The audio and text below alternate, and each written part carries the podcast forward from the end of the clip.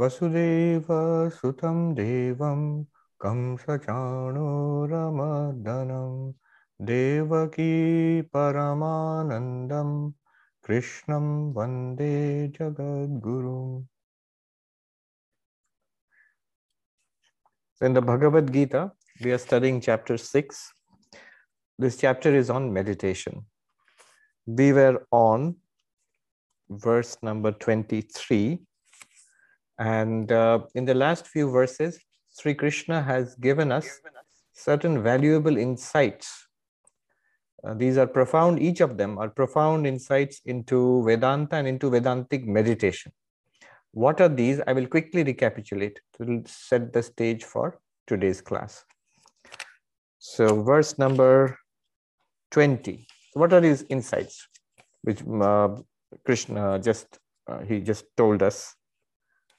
In verse number 20, um, Sri Krishna said, Yatra uparamate chittam niruddham yoga sevaya.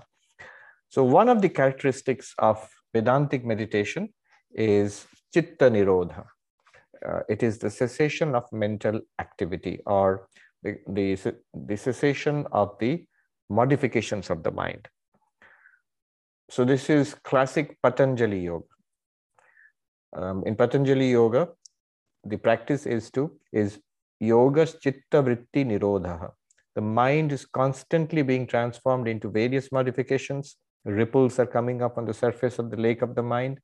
So to calm it down, um, to make it one pointed, not to put it to sleep. There's a difference between going to sleep and becoming one pointed.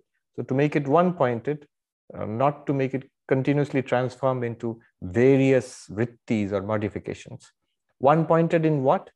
To make it one pointed in the self, in the Atman. I am Satchidananda. This should be the focus. In a more broader sense, uh, it could be also the devotional meditation that many of us practice, where we have an Ishta Devata, uh, the chosen deity and we visualize it and keep it one pointed in that. So each successive modification of the mind is about the object of meditation, not about different things, which is the normal state of the mind. So this is the first characteristic. This is the characteristic of meditation. And it's Vedantic meditation when the object of meditation is the subject itself, my real, my own reality, the Atman. And then it says yatra jaiva atmana atmanam pashyan atmani tushyati. The second characteristic is what is going on in uh, vedantic meditation? Is that i recognize that i am this witness consciousness. All thoughts are lit up by that one consciousness that one awareness. When i see hear smell taste touch all throughout i am aware. That awareness is shining when I think, I remember desire, love, hate, um, imagine, um, understand, forget, all confusion, all of these mental, internal mental modifications, all throughout, I am aware. So the focus is on the awareness. It's, it's, let us say, awareness of awareness. So there is awareness, choicelessly, continuously shining through. Remember, you're not becoming awareness, or you're not switching on the awareness or consciousness it's always it's shining. It is the nature of the self the atman itself. But the mind is now drawing is attending to it the nature of awareness. And this is tushyati it is happy there. It is satisfied there. It is settled there. Uh, it is um, it is fulfilled there Normally, the mind moves into various modifications because it is attracted to this and that. Driving it all is the search for happiness or fulfillment. Now it finds fulfillment in the nature of, of itself, of, of uh, Atman. Why would it be fulfilling? So I'm awareness, something like light illumining everything. So why would it be fulfilling? I mean, why would I not want um, cookies and um, you know nice sunsets, the company of friends, a nice book to read. So why would I not seek fulfillment in all of that? It's because I realize that this Atman, this awareness which I am, is without limit. It is the reality. Um, there is no lack there. It is infinite in nature. That's one. Second, I also realize every other thing which attracts me outwards, away from the self, is an appearance in the self itself. It's nothing other than the self. In reality, it is the self. It is appearing as an other. And as the other, as the cookie, as the nice sunset, as the book, they are all appearances. They are not real in themselves. All right, they may not be real in themselves, but can't they be satisfying? Only temporarily, only in a superficial sense. None of them, because they are not real, because they are not unlimited, uh, they are all limited. And therefore, whatever little uh, pleasure, little satisfaction they can provide will be temporary. It will come, it will go. It will not fulfill you. It will not fulfill us. It will not be permanent. It will not be deep. It will not be profound. It will just leave a trace and will lead to further desires later on. But none of it will be deeply, deeply satisfying. And the metaphysical reason, the philosophical reason for that is those things in which we are looking for satisfaction, they are limited. They cannot give us lasting satisfaction. They are only appearances of the reality which we already are. Anyway, that's a, a long-winded way of saying what Sri Krishna said. In deep meditation, when you are aware of awareness, your mind is settled in the Atman, in its nature as Satchidananda. Chidananda Rupa Shivoham. I am of the nature of consciousness. I am of the nature of bliss or fulfillment. I am Shiva. When settled there, you, you are also satisfied and fulfilled there. Then the next characteristic he points out is in verse 21. Sukham atyantikam yattad buddhi grahyam atindriyam. The nature of happiness. So it, it there it enjoys um, the ultimate happiness. Sukham atyantikam. And how, how does it enjoy? Buddhi grahyam. It is, um, it is that happiness is available through knowledge. Now, what kind of happiness is available to us? One is the worldly kind of happiness we are used to, which is born of sense contact. It's something that you see, hear, smell, taste, touch, or imagine, or expect. Even expectation leads to happiness. An expectation of a pleasure. So you're, you're expecting your friend's visit. You're expecting, on these COVID days, you're expecting to take a vacation and a trip. So that expectation itself generates pleasure so expectation the actual sense contact expectation of the sense contact imagination um, memory all of these can generate pleasure so these are all the kinds of pleasures we are aware of from the grossest um, crudest pleasure of say uh, some nice food to refined pleasures you know art and, and literature and all of that higher than this much more subtle, much more refined than this, is the joy of spirituality. And uh, Krishna is not even talking of that, but it's the joy of spirituality, where the joy of the self, or the, or you can say the joy of, of divinity, divine presence, it's born of meditation, it's born of bhakti, it's born of loving service to the divinity.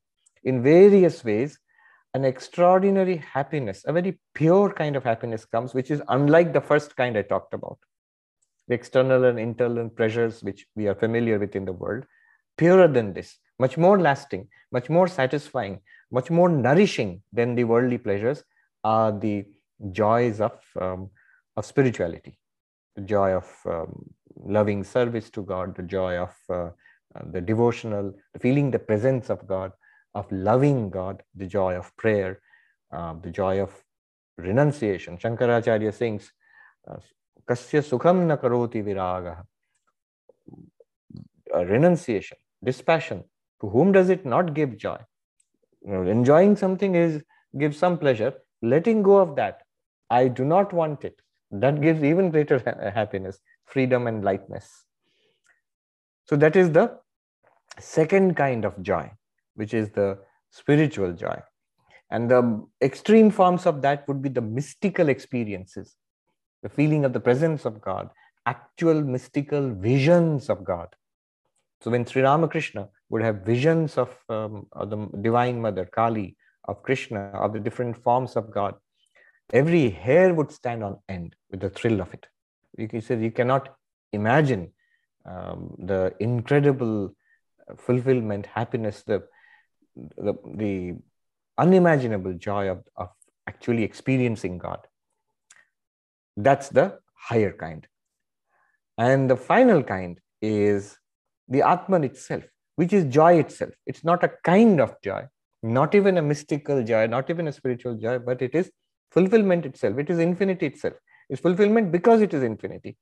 You are without limit. There is no second reality apart from you. This knowledge, when it dawns, it is the highest fulfillment. It is the highest joy in itself. So, three kinds of joy. One is Vishayananda, the joy of Vishaya, object in the world. It's a worldly kind of joy. Bhajanananda, the joy of spiritual practice. It can culminate in visions, mystical visions, extraordinary joys. Uh, and then Brahmananda, which is Ananda, which is the nature of the Atman itself. So here Sri Krishna is talking about second and third.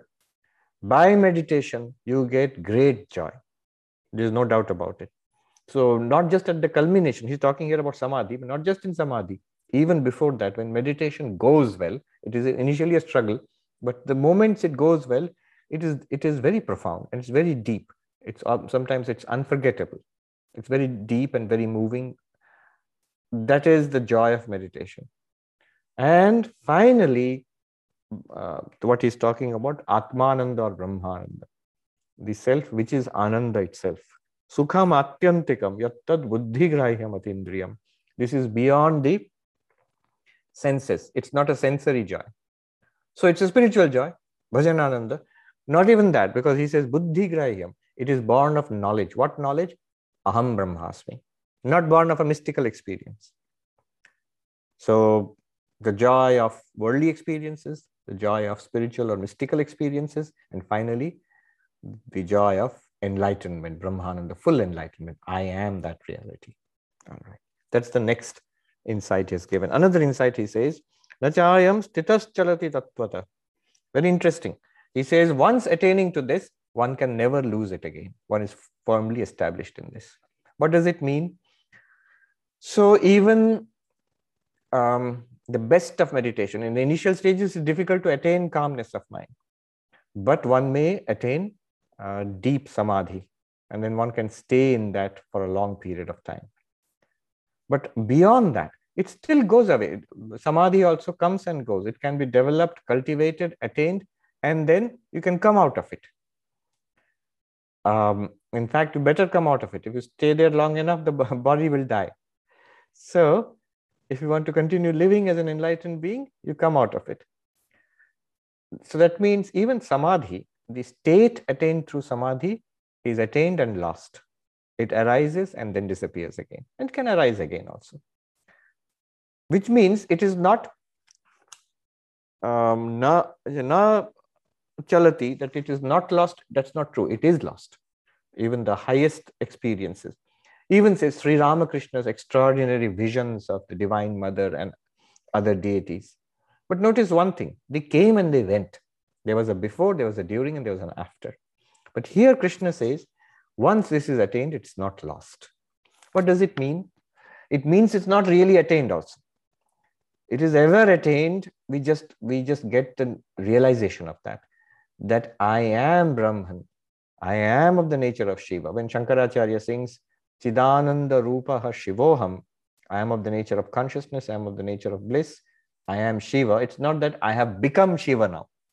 He realizes one's innate, ever existing Shiva nature. So, all this sounds very mystical and mysterious, also. Not mystical and mysterious. You are aware of it right now. It is that same awareness by which you are seeing and hearing. You're looking at the computer screen, you're hearing the sound. Same awareness, you are aware.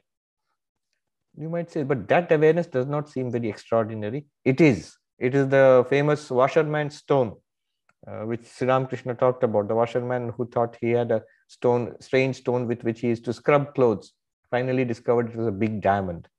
When he discovered what it was, it was uh, enough to, you know, by selling it, he could, he had enough money to remove all his poverty. You know the story I'm referring to. I've mentioned it a number of times. So this awareness which you're experiencing right now, it's the washerman stone.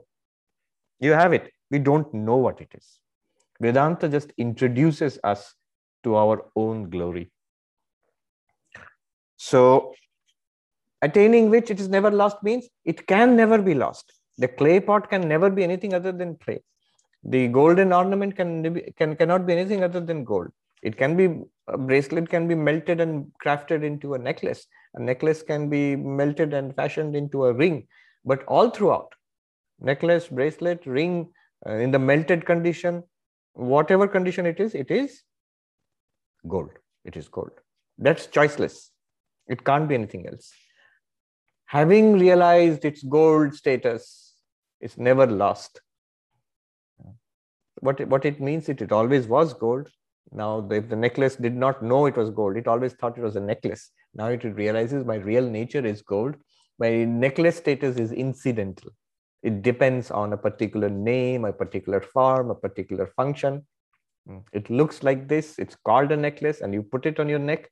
These are just incidental. But the reality throughout is this gold. Similarly, the reality throughout is you, the awareness, you, the existence. Then the next point he makes, uh, Krishna makes is, Yam labdhva chaparam labham manyate nadhikam tata. There's nothing greater than this. It may not seem so. God realization seems to be an amazing thing. To be rich seems to be amazing. To be learned seems to be amazing. To be young and healthy seems to be amazing, especially if you're old and sick. Um, but to go to heaven seems to be amazing for people who believed in heaven at one time. That was the goal. But um, this, he says, this is greater than all of that, far greater. Having attained to which nothing greater remains every other kind of joy, every other kind of, of uh, happiness, fulfillment is limited in time. It has a beginning, it has an end. It is limited in space. It is here and not, not there. And uh, it is in one person, it's not in the other person. And it's limited in object. It is something other than you. That's why it came to you and goes away from you. Whereas this one is not limited by time, space, and object. Once you recognize it, you realize it was there forever and it will be there forever. It will be there everywhere. And it is nothing other than you. Every other joy depends on sattva rajas tamas. This is the one thing that you are the joy that is your very self, which does not depend on sattva rajas and tamas, which does not depend on maya. Not only that, every other joy, every other fulfillment that we have in the world is actually a manifestation of this one. It is the ocean. Shankaracharya says in his commentary on the Taittiriya Upanishad, uh, Brahmananda Valli, one place he says, all the joys of the world which for which men are mad after are but spray from the ocean, the endless ocean of bliss which lies within each of us. Just spray from that, and we look at see it outside and chase it. But the whole ocean is you. So nothing greater than this is to be attained. Then the next insight he gives is this one helps us to overcome all suffering. Yasmin stitona dukkhena gurunapi vichalyate. Being, this is verse number 22. 22, yeah. Being established in which even the most uh, greatest of sorrows will not shake you. Notice, this means the sorrows will keep coming. So it's not that now I will not get old, I've become enlightened. I'll still get old. I told you about that uh, interview in the his, History Channel. I think History Channel. They wanted to know about immortality through yoga. And so William Shatner is the host. And he went to space yesterday, day for yesterday. This is a very short space trip, I think 11 minutes or something. But anyway, and he was so overcome by it. If you see the statement he made, he said it felt like I realized that this earth is life itself and the blackness of space is like death we must learn to preserve this life. But he's practically immortal himself. He's 98 years old. Um, So, old age will come, disease will come. Mm, there will be problems in the world. COVID will come. Difficult people will continue to be there. All problems will come.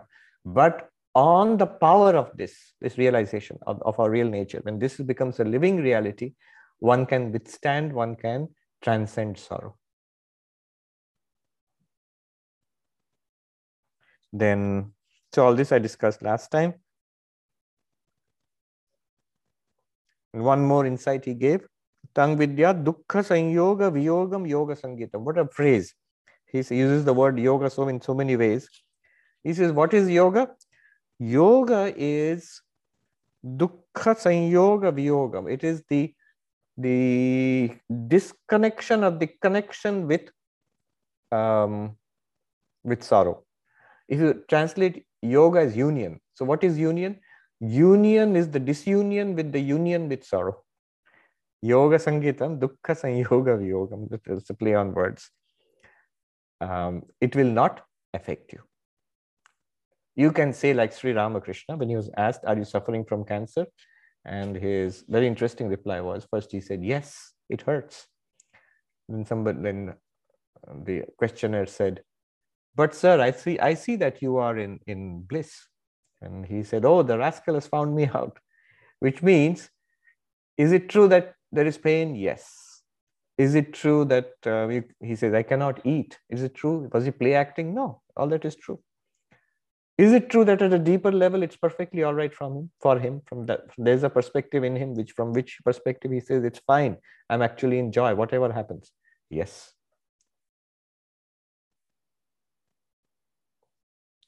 uh, the, the philosopher Arindam Chakrabarti told me about his guru who was a great vaishnava uh, teacher sitaram das omkarnath in the early 20th century um, mid 20th century. So he said he has himself seen in the last days of the saint, who, by the way, is not a non dualist. He is an out and out devotee of Krishna. So when they would treat him for bed sores and uh, tumor and all, and it, it would hurt. He would he would squeal in laughter and pain at the same time, and you know he, he would say, "It hurts," and I would say, "Oh, the delight of it all." the fun and the delight of it all. How, it's paradoxical.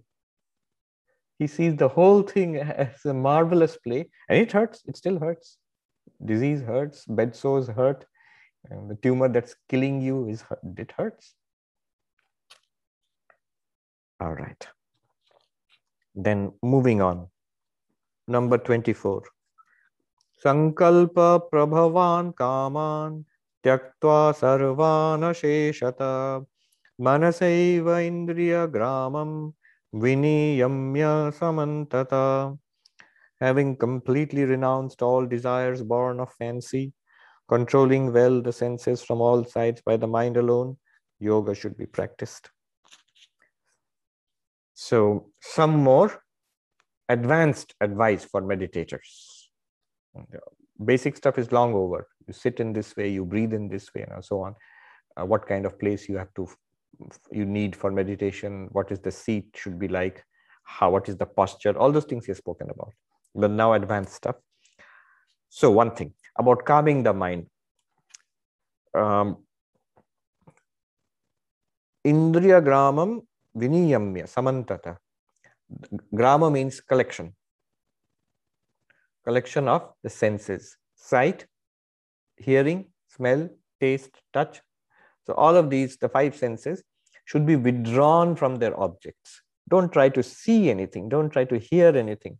And do not smell or taste or touch anything. Um, now, you can close your eyes, but how do you, you can even plug your ears, but how do you prevent your skin from feeling the cold or the heat? How do you prevent your nose or you know, taste, sense of taste.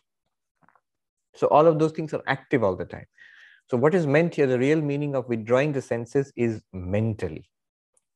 So mentally withdraw the senses, that you turn the mind inwards. What does that mean? We have all noticed it. That suppose you're focused on a book. So people come and go, there are sounds in the background. You notice, you, after some time, you realize you haven't noticed it. Um, I've seen kids back in India and school kids so focused on the cricket match on the TV. It's hot and sweaty, and there are mosquitoes, and nothing to them. Now you tell them, all right, enough of this, sit down and study. And immediately, how can we study? It's too hot to study, and these mosquitoes, and it's so sweaty, and I'm hungry. None of that mattered when you're watching the cricket match. What's going on there? It's because the mind is so focused on it, there's so much interest that automatically the mind gets focused. All the other sensory inputs don't matter, they don't break your concentration. Similarly, with the mind focused on the object of meditation, whatever your practice is, it could be the breath, it could be the mantra, it could be a deity visualization, or specifically in this case, the nature of the self. Focused on that, turned inwards from the senses. So you lose interest in the objects of the senses. How do you do that? Sankalpa prabhavan kaman tyaktva sarvan asheshata. So this is uncompromising. He says, by giving up our desires. And he says, how do you do that? He says, these desires are born of our, um, there's no word, for, specific word for that, sankalpa. Sankalpa, he has translated as fancies. It's just the conceptions of niceness in there's a technical word for it in advaita called shobhana adhyasa that which is absolutely of no use to you ultimately of no good to you yet we think it's nice uh, i like it. It's necessary for me. Or the opposite. It's awful. I can't bear it. It's terrible. In both these cases the mind will run rush out to that and the senses will now be utilized to direct its attention to those things. And mind will become externalized. Meditation is not possible. So sankalpa is that root.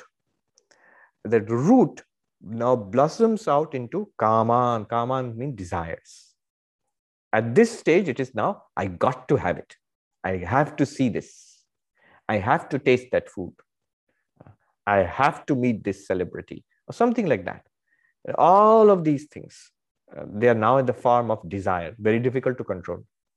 At that level, it's very difficult to control. So he says at the level, at the level of the root itself, you squash it. It's easier at that level. Sankalpa Pravan Kaman, Sarvan, all of them. Don't keep remnants. So spiritual practitioners, we make the mistake of keeping remnants. All the obviously gross stuff it's um, it's rooted out but a little bit of harmless thing the thing is a little bit of harmless uh, indulgence now the mind will grab onto that itself as its lifeline anything to save itself from meditation so i remember once i was very sick and uh, the hospital our our monastery hospital there. So they had readers digest. They had this person who would go around to the patients every week with books and things that i would read. I would have i borrowed readers digest old readers digest to read. I thought it was sort of innocent and harmless. Uh, we had this strict old monk who was also sick in the nearby bed. And once he was telling me uh, that um, um, you know these days it's it's um, it's scandalous. I've seen monks wasting their time. As what what are you doing? What are you reading? Is it something uh, enlightening? Is it something nourishing? No they are reading reader's digest. Would you think would you believe it? And i had reader's digest under my pillow. So i i desperately leaned back on the pillow hoping that he wouldn't notice and i was like you don't say really reader's digest but there's a point there. Sarvan Asheshata, without any remainder whatsoever. And Asheshata, without any remainder, but also it means at the subtle levels also, not just the gross ones, the desires, but the subtle levels also you give up. You see, it's difficult. No, it's not difficult. Um, your satisfaction comes from the object of meditation. From that's why bhakti is so powerful. Bhakti is basically connected to desire so I love my Krishna, my Rama Krishna, or my Durga. This is Durga Puja. It's the uh, final day, Vijaya Dashami. Today is the conclusion of the Durga Puja. So I love my Divine Mother so much.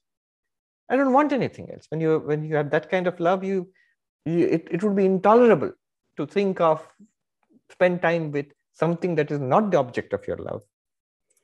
So Vijayadashami on this day, the image of Durga is immersed. Um, so we have, I think it was Mathur Babu. Who was it? Or Girish Babu. Um, in Sri Ramakrishna's uh, gospel, it's there at the end of the Durga Puja, he is so overcome. He doesn't want to let the image go. The, the whole puja is that you worship the Divine Mother. The image is just the uh, just the locus, the basis of your worship.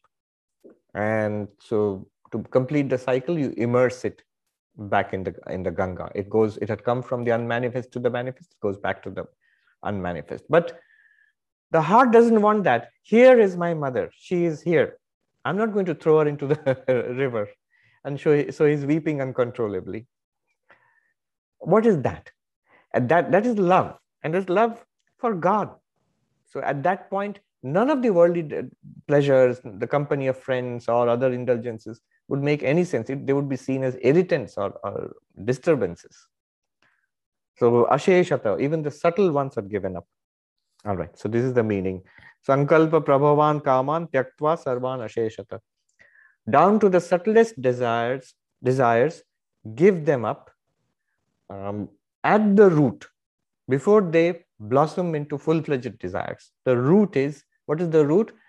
About things in the world, people in the world, places in the world, certain times in our life, um, possessions, um, my personal theories, political convictions, uh, the sports team I, I support, all of these are, are uh, you know, the complexes in our mind and a lot of emotional baggage is attached to each of them.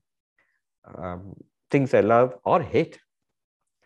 So let that go and you replace it that uh, the mind should flow to the divine, emotions should flow to the divine. In this way, what will happen? The result will be my effort at withdrawing from external engagement. This is meditation, advanced instruction meditation. My effort at withdrawing from external uh, engagement and settling down on the object of meditation, the breath, the deity, the mantra, or ultimately the nature of uh, know, awareness of awareness, it will be successful because the mind is not pushing outwards. If the mind is not pushing outwards, it will not activate the, the sensory centers, you know the senses are like instruments. In fact, in Vedanta, they're called instruments, karana. Karana means instrument. The mind wants to go outside and picks up certain instruments like apps. So here's, a, here's an instrument, there's an app, a visual app to see, there's an audio, uh, audio app to hear, or a taste, or smell, um, or touch. And the mind picks up these and goes out into the world to do its thing. Now it doesn't want to do that. So these apps remain, um, you know, dormant. So they're not active, they're not pulling your attention outwards. Then how do you do this? 25, further instruction. Shanair Uparamed Buddhya Dhritigrihitaya Atma Sangstham Mana Kritva Nakinchedapi Chintayet. Withdrawing thus by degrees, um, establishing the mind in the self, by the intellect, regulated by concentration, one and one should not think of anything else. So this is the culmination of yoga, Patanjali yoga, culminating in samadhi.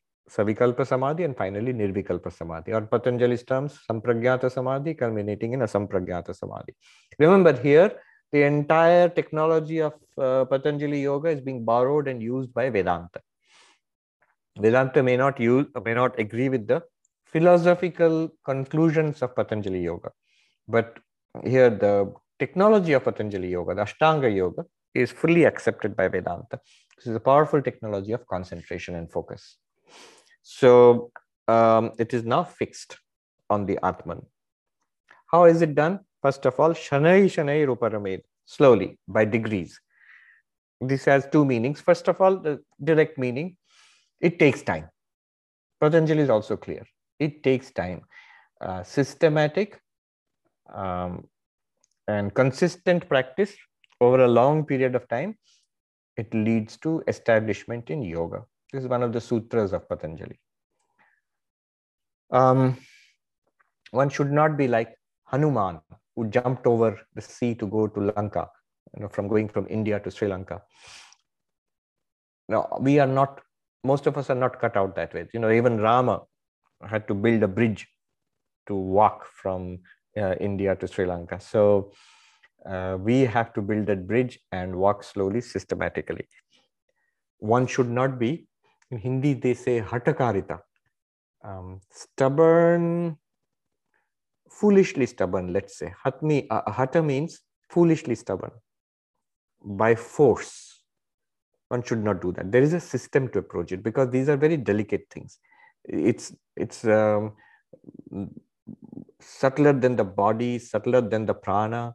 Uh, it's it's mind, it's emotion, it's intellect, and beyond that. Therefore, you're dealing with very subtle uh, levels of your personality. You can't force it. You can't force enlightenment. You can force God, and then God can give you the enlightenment, but uh, you yourself cannot force samadhi, for example. If, if you force it, that itself uh, foils the attempt at samadhi. Effort can take you to meditation. It can take you to savikalpa samadhi also. But beyond that, nirvikalpa samadhi is not effort, is not an effort of the will. If you do that, and then the, you'll slip away from samadhi because that's also a movement of the mind. Um,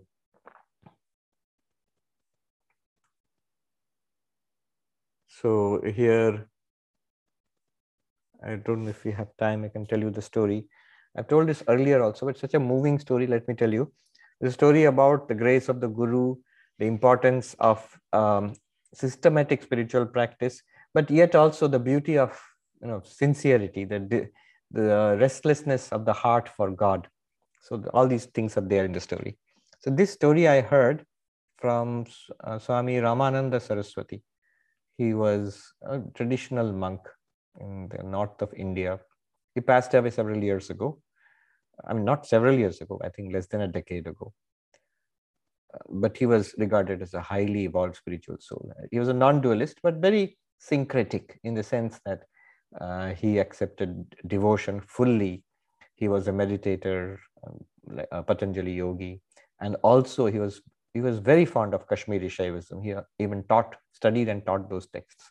So very typically Hindu, uh, open to all streams of thought and all. But fundamentally, he was his his uh, home tradition was Advaita Vedanta.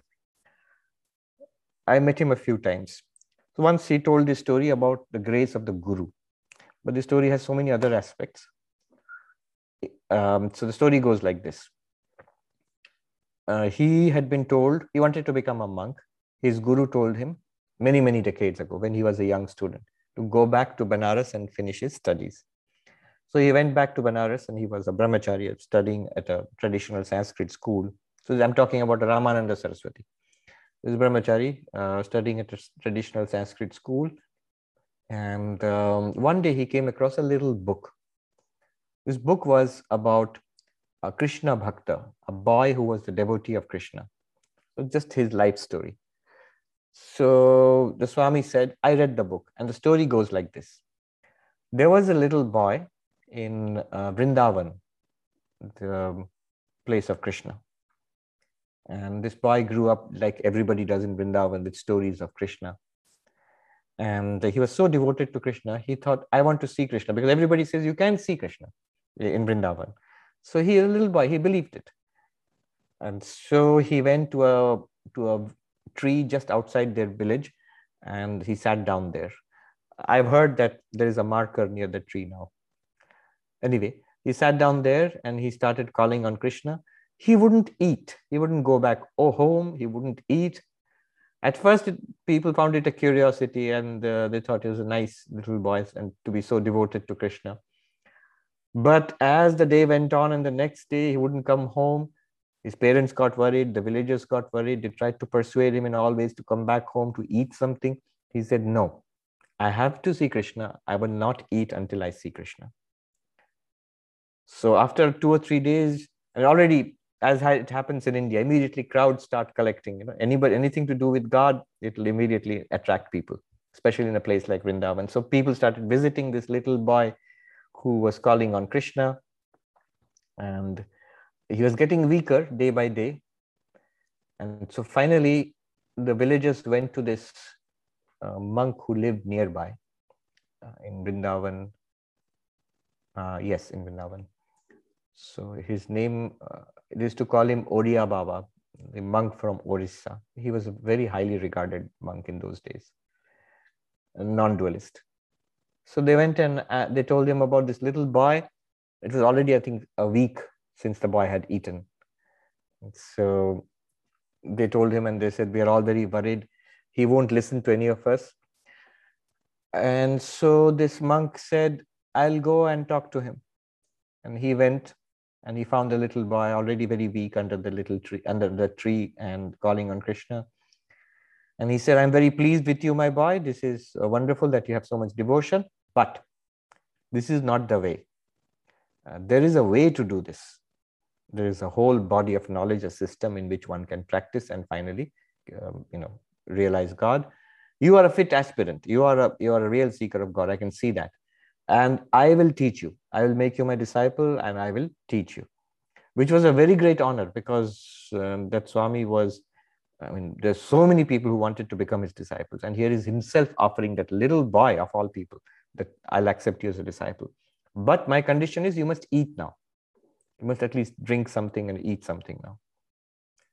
Uh, in Hindi, he said, ऐसे हट से नहीं होता है हटा means so by force by stubbornness इसका एक तरीका है there is a way to do this the boy said that all right i will uh, uh, i'll uh, uh, listen to you but tomorrow come tomorrow i'll break my fast and i will drink fruit juice from your hands so everybody was relieved and they went back home. That night, suddenly this monk, this old monk, he woke up in his ashram, you know, uneasily. There was something, uh, he felt uneasy. At the first break of light in dawn, he ran, he literally ran back to that tree outside that little village. And he found that the little boy was dead. Uh, he, he had passed. And uh, that night, he had a vision why he was uneasy he told people later this monk told other people that last night i had a I had a dream or a vision that a divine being the divine you know, like they say ratha like divine chariot it came down from the abode of krishna from from Vaikunta, and uh, it landed in front of the boy and it the child got on the on this celestial chariot or something and it disappeared back into the realms it had come from so that was the story. Now, this monk who told us the story, uh, Swami Ramananda Saraswati, he said, I was so moved by this um, little boy story that uh, I decided, what am I doing? All this study, Sanskrit, grammar, and all that, all that is, I don't want to do all this. I, I want to uh, realize God. And so I'm going to go away to Vrindavan and search for Krishna, or I'll die in the attempt and he thought but but i should tell my guru because uh, the old man told me to study. So he goes back to his guru's ashram and tells the guru i'm sorry i can't keep my word. I'm not going to complete my studies. And i understand if you're not going to accept me as your disciple but i want to this is the thing. I read this story and i want to see krishna and i'm going to go to vrindavan and spend the rest of my life as long as i live looking for krishna. I'm searching for god. The guru said same thing you know this is not the way. There's a there's a way to do it and uh, don't be emotional. And then he said, I was young, I was emotional. And I said, no, if that boy could do it, I'll do it too. I'd, I'd rather die than you know, just follow this old method of you know, study and, and uh, becoming a monk and all of these, this old systems. I'll just go straight to God and I'm willing to die. And he, he said, I walked away. I ignored what my guru told me and I walked away. I was so young and charged with emotion and enthusiastic. And he says, they were nearly, there was, you know, like was, his eyes were moist. He said that, look at the grace of that old man, my guru. He started walking behind me. And I scolded him, what are you doing? I just came here to tell you that I won't be, I won't follow your instructions. I'm going to go away to Vrindavan. You don't have to come with me. You have a whole ashram. Um, you go back and stay there. I don't want you to come with me. The Guru said, You can't stop me. I can't stop you from going to Vrindavan, but you can't stop me from following you. I will go with you. And so they went together to Vrindavan and they stayed there. And he says, Ramananda Saraswati told us that we stayed there for, uh, I would go with little cottage we stayed there. In the morning, I would leave and I would wander around the temple. There are beautiful temples of Krishna. They are very ancient ones with amazing atmosphere. So he said, I would go from temple to temple. I became like a madman. I would go there, pray, meditate, uh, weep, and I would, you know, I don't know where I was like I was possessed by a storm. And the evening, I would, uh, at the dark descended, temples would be closed. I would come back to that little hut, uh, exhausted. And my guru, the old man, he would be waiting there with a piece of bread he had begged from you know, people around. And then he would share it with me and we would eat. And my guru took out this book, uh, Tripura Rahasya, which is a Vedantic tantric text and very non dualistic, not very devotional at all. And he said, Read this. And I would get irritated. I, said, I don't want to read this. I don't feel like reading such things. I said, No, read it. Just read it to me. And so I would read it one chapter a day. And the next day would go like that. I would wander from place to place like of this mad person. Um, of course, I didn't get to see Krishna anywhere. Um, and then come back, and the same thing would be repeated. That book has 30 chapters. 30 days passed, 30 chapters were over. My madness was calmed, came to my senses, and my guru said, Let's go back. And we, we went back, and he said, Go back to your studies, finish your studies, and come back. And he said, I did that. And I came back and I became a monk later on. And that's a long story. So, and um, that was he said, I think like 60 years ago. So it's a beautiful story, really.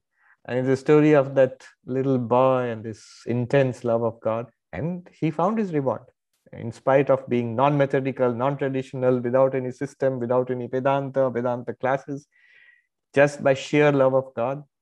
Uh, he found his uh, he found god but also the importance of guru the importance of uh, vedanta all these vast systems of knowledge which have, we have developed over millennia, not just centuries, millennia. People have walked on this path. It is a path. So have patience and walk on this path. Krishna says, shanei shanei, slowly, slowly, uh, systematically, slowly, step by step. Don't jump. Um, also, another interpretation would of this would be what else was I going to tell you? So, yeah, systematically, slowly, but consistently, not um, lazily.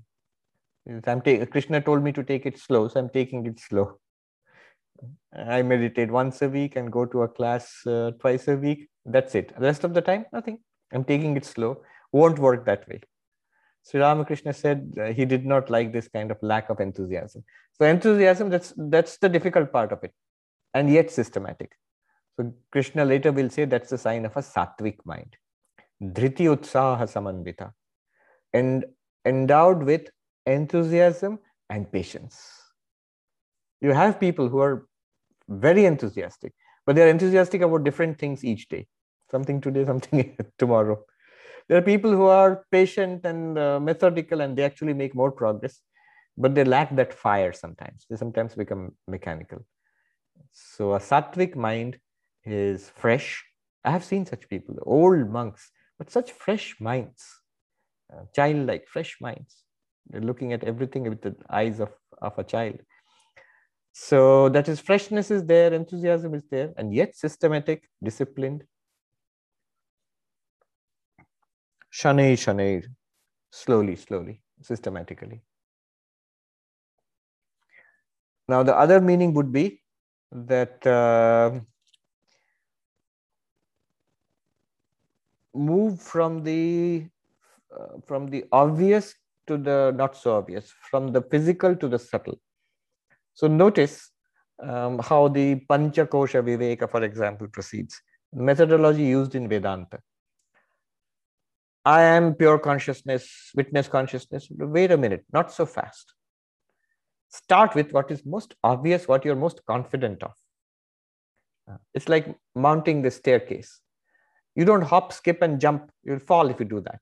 You put your foot on the first step and maintain your balance there. I mean, you study there before you go to the next step and so on, like climbing a mountain, for example.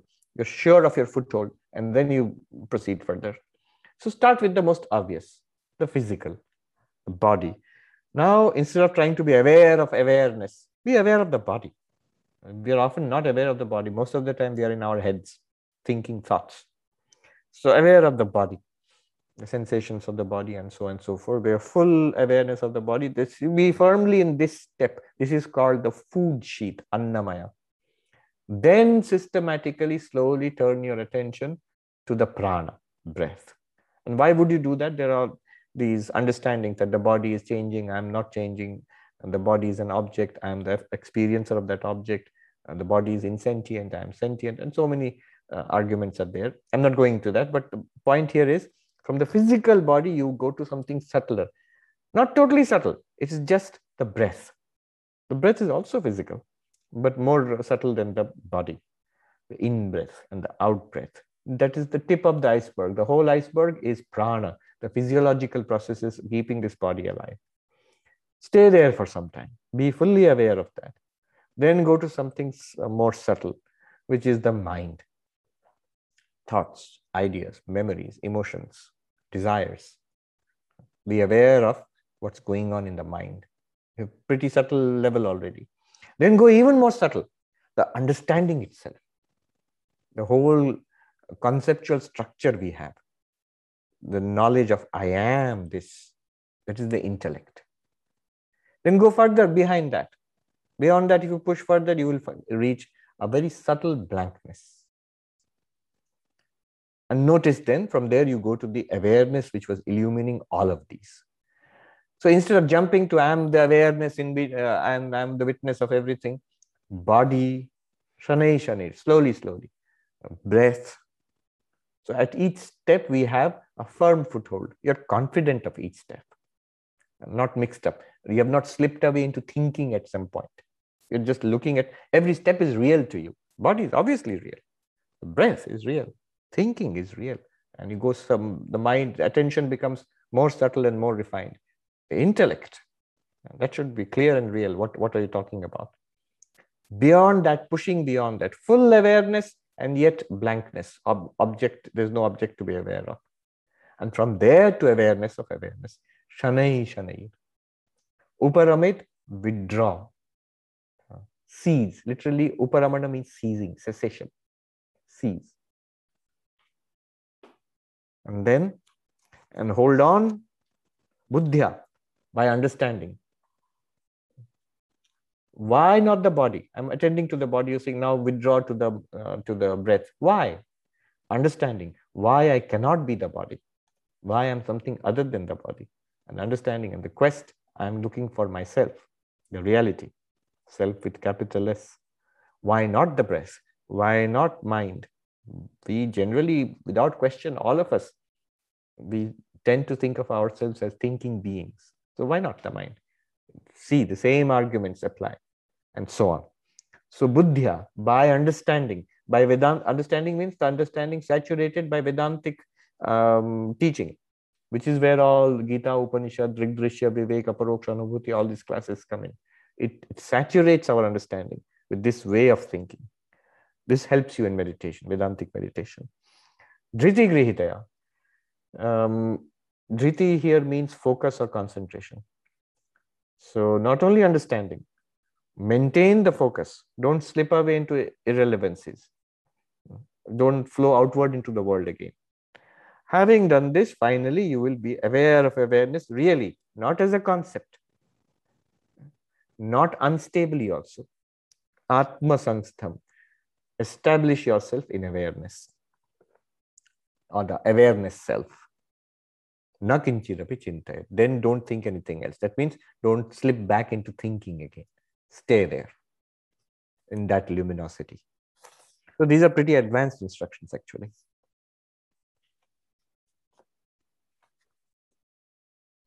I was just looking at this book, uh, Alan Wallace, uh, who writes about Buddhist meditation. He's a philosopher at the University of Santa Barbara, I think, uh, UCSB. So he's written a book called Meditations of a Buddhist Skeptic So there he has very interesting two chapters. I really haven't gone through it yet. I'm looking forward to it. So these techniques from an Indian perspective and a Tibetan perspective. The original Buddhist techniques were, uh, were in India and what, what were the techniques and then how they were further refined in Tibet. So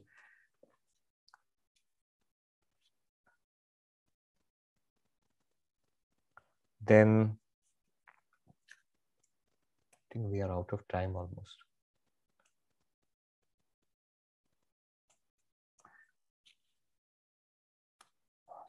All right, we'll just leave it here.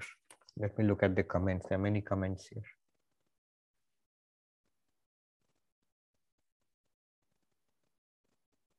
Awareness of awareness also comes and goes. Yeah, so the attention to awareness comes and goes. Fine. But notice, so Shweta is saying this. The, the awareness that I'm Shweta, you may think about it, you may not think about it. But at no point do you think that I am not Shweta. If I'm not thinking that I'm Shweta, uh, do I stop being Shweta? No. Whether I think about it or I do not think about it, I am Sarva Priyananda. It seems to be obvious to me. This is knowledge, jnana. When I attend to being Sarva Priyananda, that is awareness of being Sarva, Sarva So the knowledge will tell you that I am awareness whether I attend to it or not. Now here, this is because chapter, chapter is on meditation. So you are attending to it. You're trying to be aware of, of that I am awareness. So this is the whole attempt. Um, unless we do this, it will not uh, result in full-blown enlightenment. But this is also an attempt. That's why it can be done and it can be undone. Uh, it can be not done. I'm translating Shankaracharya's comment. Um, Kartum akartum anyatha vakartum shakyate. It can be done, it may not be done, it may be done in a different way. That's the nature of meditation, Shankaracharya says. Gaurav Mittal says, Tattvata. Does it mean that when this mind in waking state recognizes that I am Brahman, that this recognition will carry over to the states like dream state, deep sleep, and after death? Yes, I understand that I am awareness is always true. But this recognition is in the mind. So theoretically, mind can lose it, having realized it as gaining or losing both are unreal. True. But once ignorance is removed, it will never come back again. Notice one thing that, that is, persists even in dream state is uh, that you're aware. You're aware of things happening in the dream state when it permeates every moment of your existence in the waking state, no matter what you are happening in the waking state. Similarly, whatever your dream may be, it will permeate your dream state. And in the deep sleep, it's only that in the deep sleep, you will not be thinking that I am awareness of deep sleep. Is in that case, you are not in deep sleep. But the awareness is, of course, always there.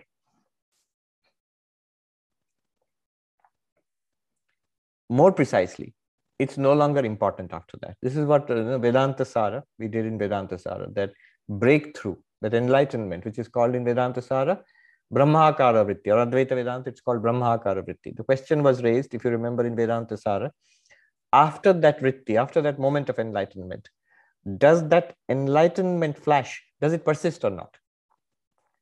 And the answer was, no, it doesn't. It, it also becomes part of the world of appearance. And you are that, that Brahman in which waking, dreaming, deep sleep come and go. So you're no longer dependent upon the waking mind to tell you you are awareness, you are Brahman. You're no longer dependent upon this mind here in the waking state, I am Brahman. No. The mind is dependent upon it. It, it is so whenever the mind functions, it will be surcharged with the awareness and the awareness of awareness. You know that you are that awareness.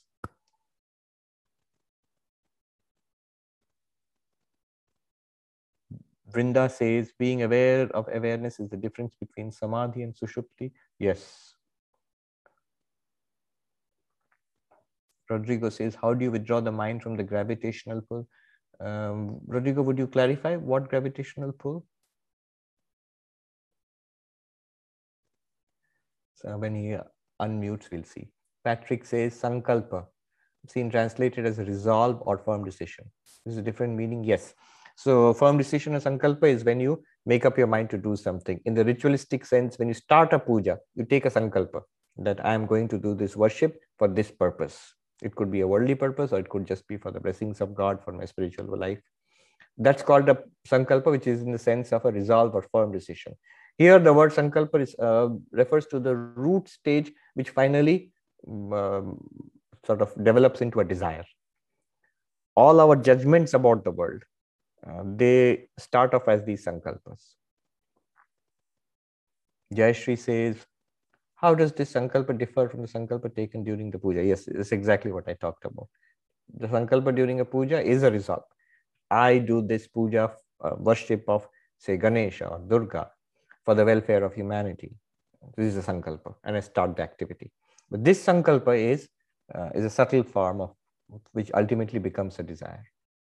Parul says, the state of calm or bliss I experience in meditation on a particular day sometimes becomes the benchmark on another.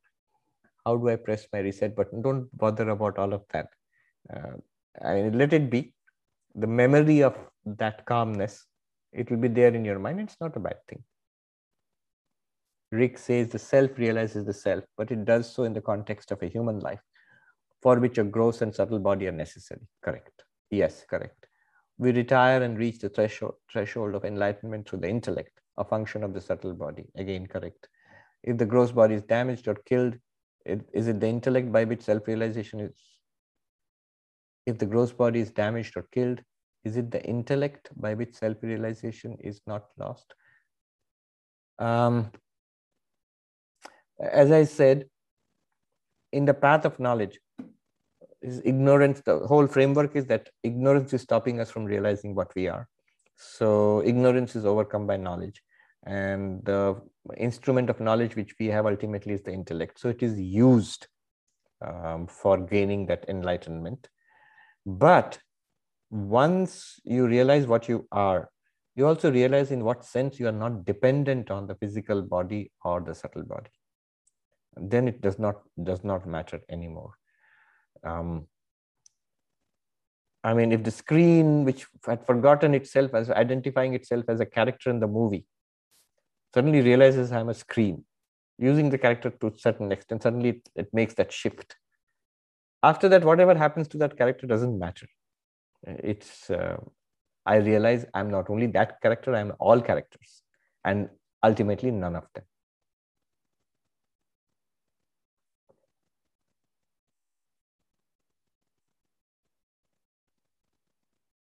There are accounts of enlightened beings still functioning on some higher plane after death. Is that by virtue of the finest level of intellect, that purified subtle body as a whole, or what? Yes, they continue to be sentient beings. If they continue to be personal beings for whatever reason, Sri Ramakrishna would say that depends on the will of God. After enlightenment, also some retain their personality. Um, and what do you mean by retaining personality? Even when the physical body goes, subtle body persists. Rodrigo says, and Ramananda Saraswati, the guru of Professor Sthaneshwar Timal No, this is a different Ramananda Saraswati. Shweta says, what was the name of the book you mentioned? Oh, yeah, Rodrigo has mentioned it. Meditations of a Buddhist Skeptic, Manifesto for Mind Sciences and Contemplative Practice. It's one of his recent books. But he has many, many good books on uh, Buddhist meditation. Rodrigo says, I mean awareness of gravitation. Mm. I'm still not sure awareness of gravity. Gravitation is a physical thing, right? I should think about that. Srinivas Raju says, can we say aware of awareness is generally at Chidabhasa level before realization of the absolute or pure uh, consciousness. Can we say awareness of awareness is generally at Chidabhasa level? Awareness of awareness as a practice, which Krishna is mentioning, is definitely being done by the mind, and which means Chidabhasa is there, the reflected consciousness. But the whole point is it will it will point you out to something beyond the mind and the reflected consciousness.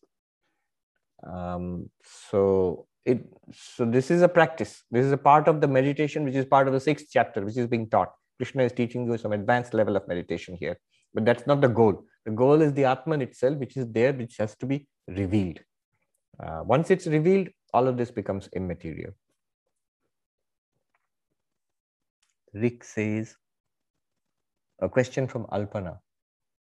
One gets such waves when where one doesn't want to continue with sadhana. What should one do?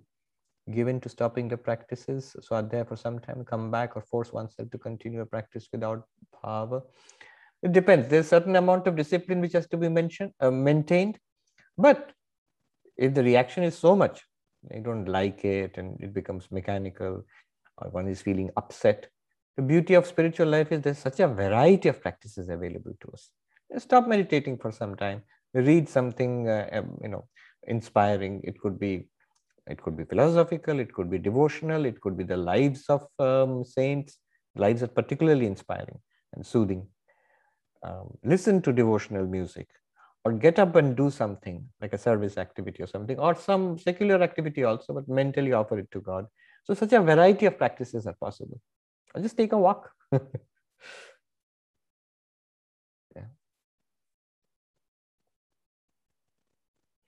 And at all times, please realize that these reactions, sometimes they're so powerful, they're uncontrollable, but they're reactions of the mind. You are perfectly all right. Keep that in mind. And that also you have to keep it in mind. But you, the self, the witness of these reactions, you are perfectly all right, even when the mind is throwing up a storm. The vast sky is still the vast sky, even if a thunderstorm is going on. Om शांति शांति शांति हरि ओम तत्सत। कृष्णार्पणमस्तु।